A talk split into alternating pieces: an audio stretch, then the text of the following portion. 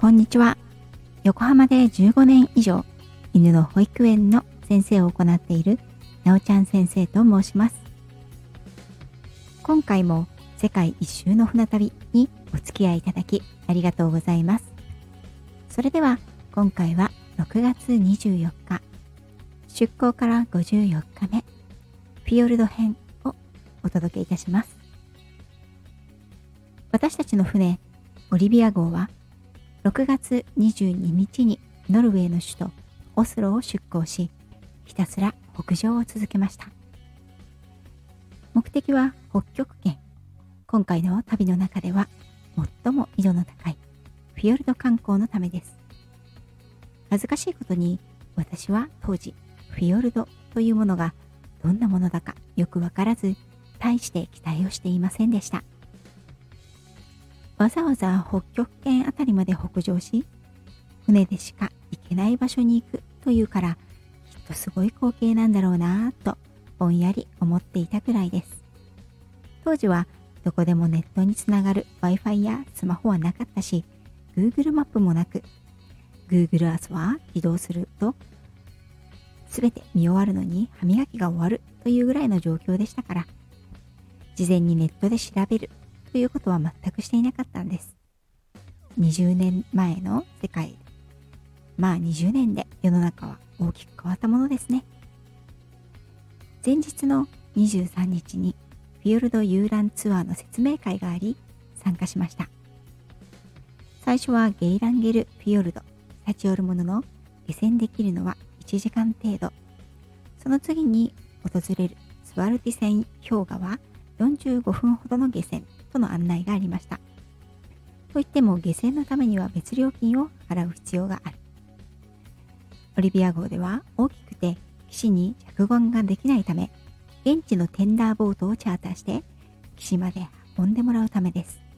当時の私はフィヨルドについてあまりにも無知だったため、ここで致命的なミスを犯しました。ゲイランゲルフィヨルドは10ドルということだったので支払う決定をしましたが、スワルティセン氷河は45分30ドルということのため、やめることにしたのでした。降りればよかったな。フィヨルドという言葉を聞き慣れない方のためにご説明したいと思います。フィヨルドはノルウェー語で入り江を意味する言葉です。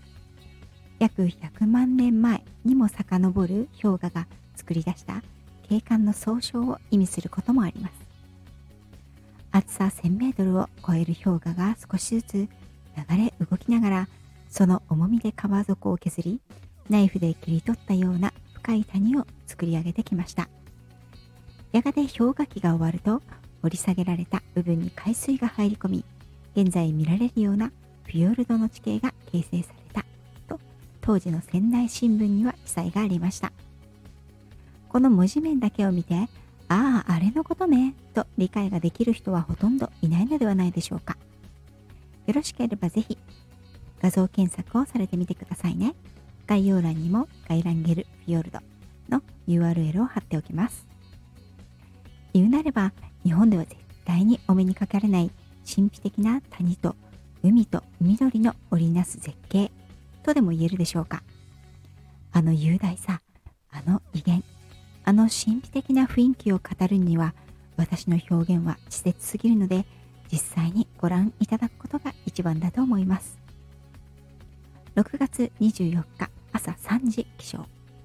ありったけの防寒をしてデッキの外に出るとすでに神秘的なフィヨルドの光景を目に焼き付けようとする人たちがカメラを片手に出てきていた。日本では夏とも言えるこの暗い時期この時間。真夏には白夜に近いこの地方では太陽がもう顔を出している。いやまだと言うべきか。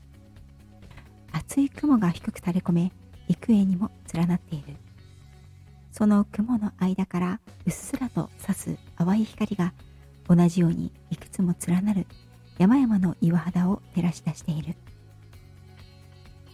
いくつもの光の筋神様の階段が谷間に幻想的な輝きをもたらしている。予想以上に美しい自然の光景と寒さのためにすっかり目は覚めた。風はなく波は穏やか。いつまでも見ていたいたけれどあまりの寒さに凍えて一度船室に戻る。飛行地で出すことが恒例となっている実家へのポストカードを書いて再びデッキへ。それを何度か繰り返すこととなった。朝6時頃オリビア号は切り立った岸壁に囲まれた深い谷フィヨルドの間をゆっくりと進みその終点地である山あいの小さな町ガイランゲルに到着した。ガイランゲルフィヨルドは海岸線から120キロもの奥地にあり周囲には1000メートル1500メートル級の山々が連なる。フィヨルドはその切り立った山々の合間にある谷をゆっくりと進み光景を見ることがフィヨルド観光となるのだがその最深部にはガイランゲルというトロルの伝説で有名な小さな町があり希望者はテンダーボートに乗ってその小さな町の散策をできる。これが前日説明を受けた1時間10ドルの観光プランだ。地図を見るとこの辺りの地形がどれだけ複雑なものかお分かりいただけると思います。狭い狭い数十キロにも及ぶ谷間の間を進むクルーズのツアーは暖かい時期の人気ツアーで北欧に旅行する人たちの醍醐味でもあるとのことでした。いくつものフィヨルドがある中ここガイランゲルフィヨルドは氷河の水が作り出す独特な氷河ブルーも相まった比類なきブルーの水の色。1000メートル級の山々がカーテンのドレープのように織りなす複雑な景観。深い緑。その上から音もなく滑り落ちる。白い糸のようなたくさんな小さな滝の美しさから。フィヨルドの真珠と呼ばれ2005年にはユネスコの自然遺産に登録されたのだそう。決して大型客船ではないオリビア号でも停泊できないほどの小さな船着き場しかないということで船は村に町には着岸せずに三方を海に囲まれた谷間の行き止まりで停泊をした。深い深い藍色とも緑ともつかないような水は鏡のように波一つない。朝早く人も少ないからかこの自然の作り出す壮大な秘境の秘境にこだまをするのはただ鳥たちの声のみ。それらが谷間に響き渡ってこだまする。船を遠くから見たら一枚の絵画のように時が止まって見えたことだろう。時折真っ白いカモメのような鳥だけがこれはリアルの世界であると告げるかのように飛び去っていく。なんてところに来たんだろう。この人を寄せつけないような圧倒的な迫力の自然。その壮大さ美しさを前に感動し一抹の畏怖を感じない人間などこの世にいるんだろうか。生きていてよかった。この風景を目に心に感動できる人間でよかった。そう思わせる力が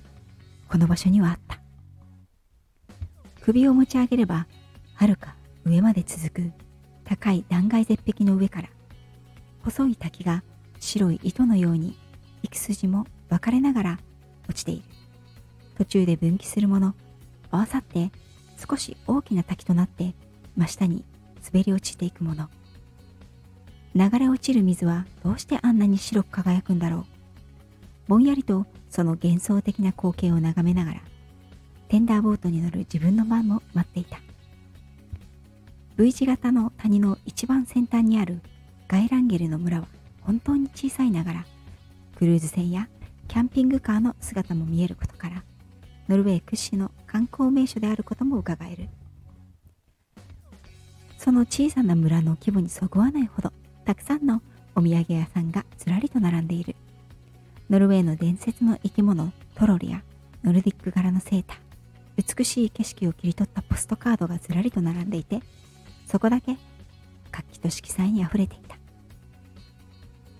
船と行くから見える景色はやはり違うものだけれど共通していることはどちらからの景色でもこの世のものと思われぬほどに幻想的で美しいということだ。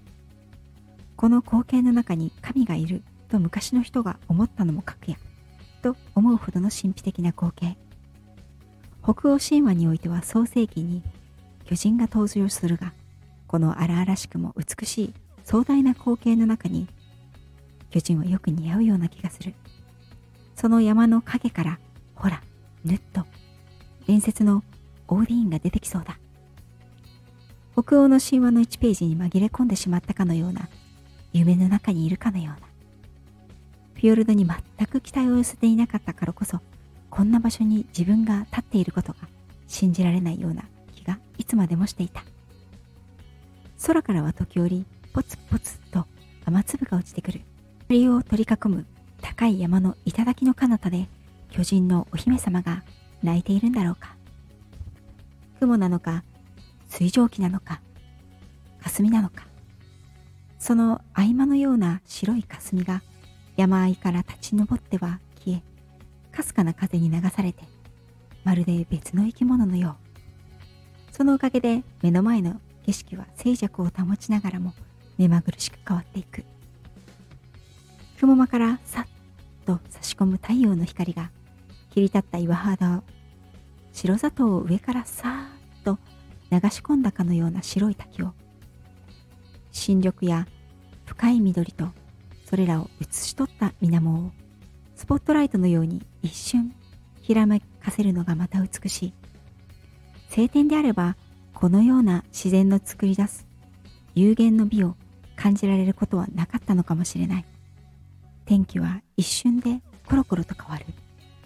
光と水と緑と。霞そして影。それらが作り出す芸術。どこを切り取ってもため息が出るほど美しいのだ。ガイランゲルの村にいられるのはほんの短い時間。風景に浸っている時間はない。いや本当はじっくり浸るために下船したんだけれどそこは二十歳そこそこの裏若き乙女。早速お土産を物色。結局トロルのポストカードを買っただけで非線リミットギリギリまでこの風景を楽しんでいた。他の若者は巨大なソフトクリームを食べている子が多かったけれどこんなに寒いのによく食べる気になるな。ボートに乗ってオリビアに帰る頃には立ち込めていた霞は晴れて山の上空には青空が見えてきた。目の覚めるような鮮烈な青はまた風景を衣替えさせる役割があるのだと初めて知った。景色に青空を背負ったフィヨルドの深い谷間を静かに船は滑り出した。折り重なる岩肌がよく見えるように船は岸壁に沿ってその近くを走っていく。地元の地元の人たちが七姉妹の滝と呼ぶ細いやら大きいのやら合わせて7つの白い水の流れが寄り添ったり合わさったりまた離れたり。動きは一瞬もとどまることがない。一つ一つの滝の流れ自体は大きくもないのだがまっすぐに切り立った崖の上から落ちてくる水の様は白い粉砂糖のように柔らかく激しさは感じないものの壮大な眺めだ。いつまでもそこに立ち止まって水の眺めを追いかけていたいような素晴らしい自然の芸術作品。一瞬出た青空と太陽はしかしながらすぐに姿を消してまたもやが立ち込めてきた。そうかと思うとあっという間に雨が降り出した。今度は本降りのように激しい寒くなってきたので船室に戻った。たくさん写真を撮ったけれどこの感動はどうやっても伝わらないことを分かっていた。人間の瞳に映る本物の迫力の10分の1にも写真にも文章にそして絵にも残せないもどかしさをこの旅では何度も何度も感じた悔しさだ。才能があればなぁとこんなに思ったことはない。翌日6月25日出港から55日目。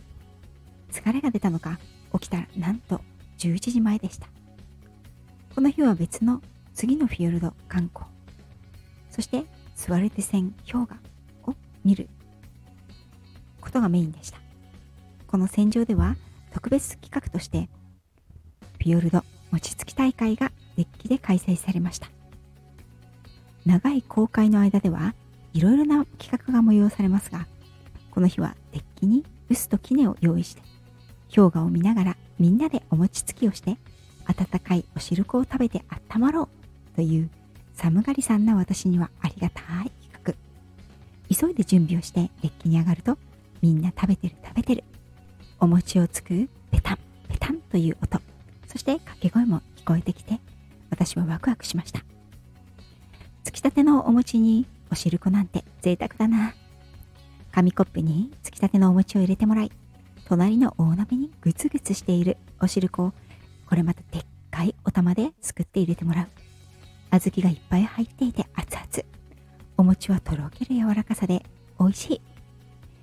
2回食べた後は砂糖醤油のお餅が登場。これも食べずにいられない。お餅は前菜。昼食を食べにその後レストランに行き食べていると間もなく北極圏に入ります。皆様ぜひぜひデッキへお上がりください。銀色の地球儀のオブジェが前方に見えてまいります。と船内アナウンス。慌ててデッキに上がると身を切るような冷たい風の先目を凝らしているとターコイズブルーの海の上波一つないその水面にポツンポツンと緑を従えた小島が浮かんできた。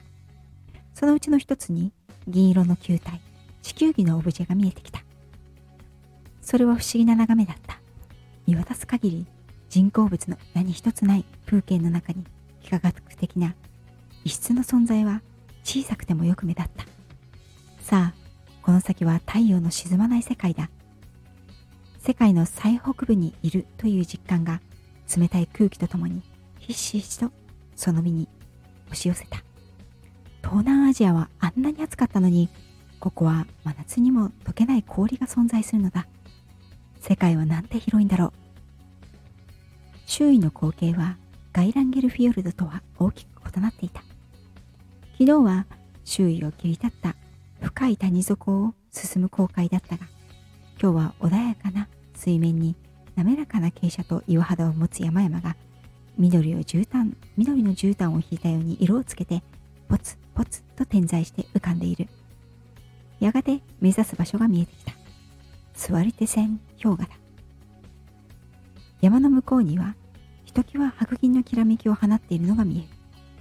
高低差のある山々の合間を静かに船は進んでいく。私がずっとこれがフィヨルドと思い描いていた光景が目の前に広がった。高い山の間谷間の間に氷河が入り込んでいる風景は大迫力。谷間を埋め尽くすように押し寄せているゴツゴツした氷の塊は周囲の風景から際立っている。入り江の近く氷河が間近に見えるベストポジションに船は停泊した。昨日と同じくテンダーボートの遊覧が始まったが私は30ドルを惜しんでこのボートに乗るという選択をしなかったのでこの日はクルーズ船から氷河を眺めるだけ。やっぱりケチケチしないで支払っておけばよかったな。とはいえ貧乏な若者たちの大半は船に残りお金に余裕のある方々。中高年の方々はほとんど船を引き払っていたので私の友達たちはほとんどがデッキの上に上がってきていた。私たちは口々に氷河の水は味が違うらしいとか溶ける水の音は氷の音はどんな音だろうなどと言いながら時間を持て余し結果この風景をみんなでスケッチすることにした。絵心のない私がどんな絵を描いたのか興味が出てきましたが残念ながらそのスケッチを発見することはできませんでした。日付をまたぐ頃友達とまた震えながらデッキに出てみた。この日は太陽が一晩中沈まず白夜を体験できるというので太陽が沈まない真夜中を体感してみたかったのだ。私たちの船室には窓がないなかったためデッキに上がらないと外の様子は確認できない。折しも北極圏を告げるあの地球儀をちょうどまた横切る頃だったので、沈まない太陽が辺りをぼんやりと照らす真夜中と、大自然の中に突如現れる人工物を目に焼き付けて北極圏に別れを告げた。さよなら、世界で最も寒い地域。船は北極圏を抜けて3日をかけて南下し、次は北アイルランドベルファストへ。それでは今回の旅はここまで。長々と聞いていただきありがとうございました。次回もどうぞお楽しみに。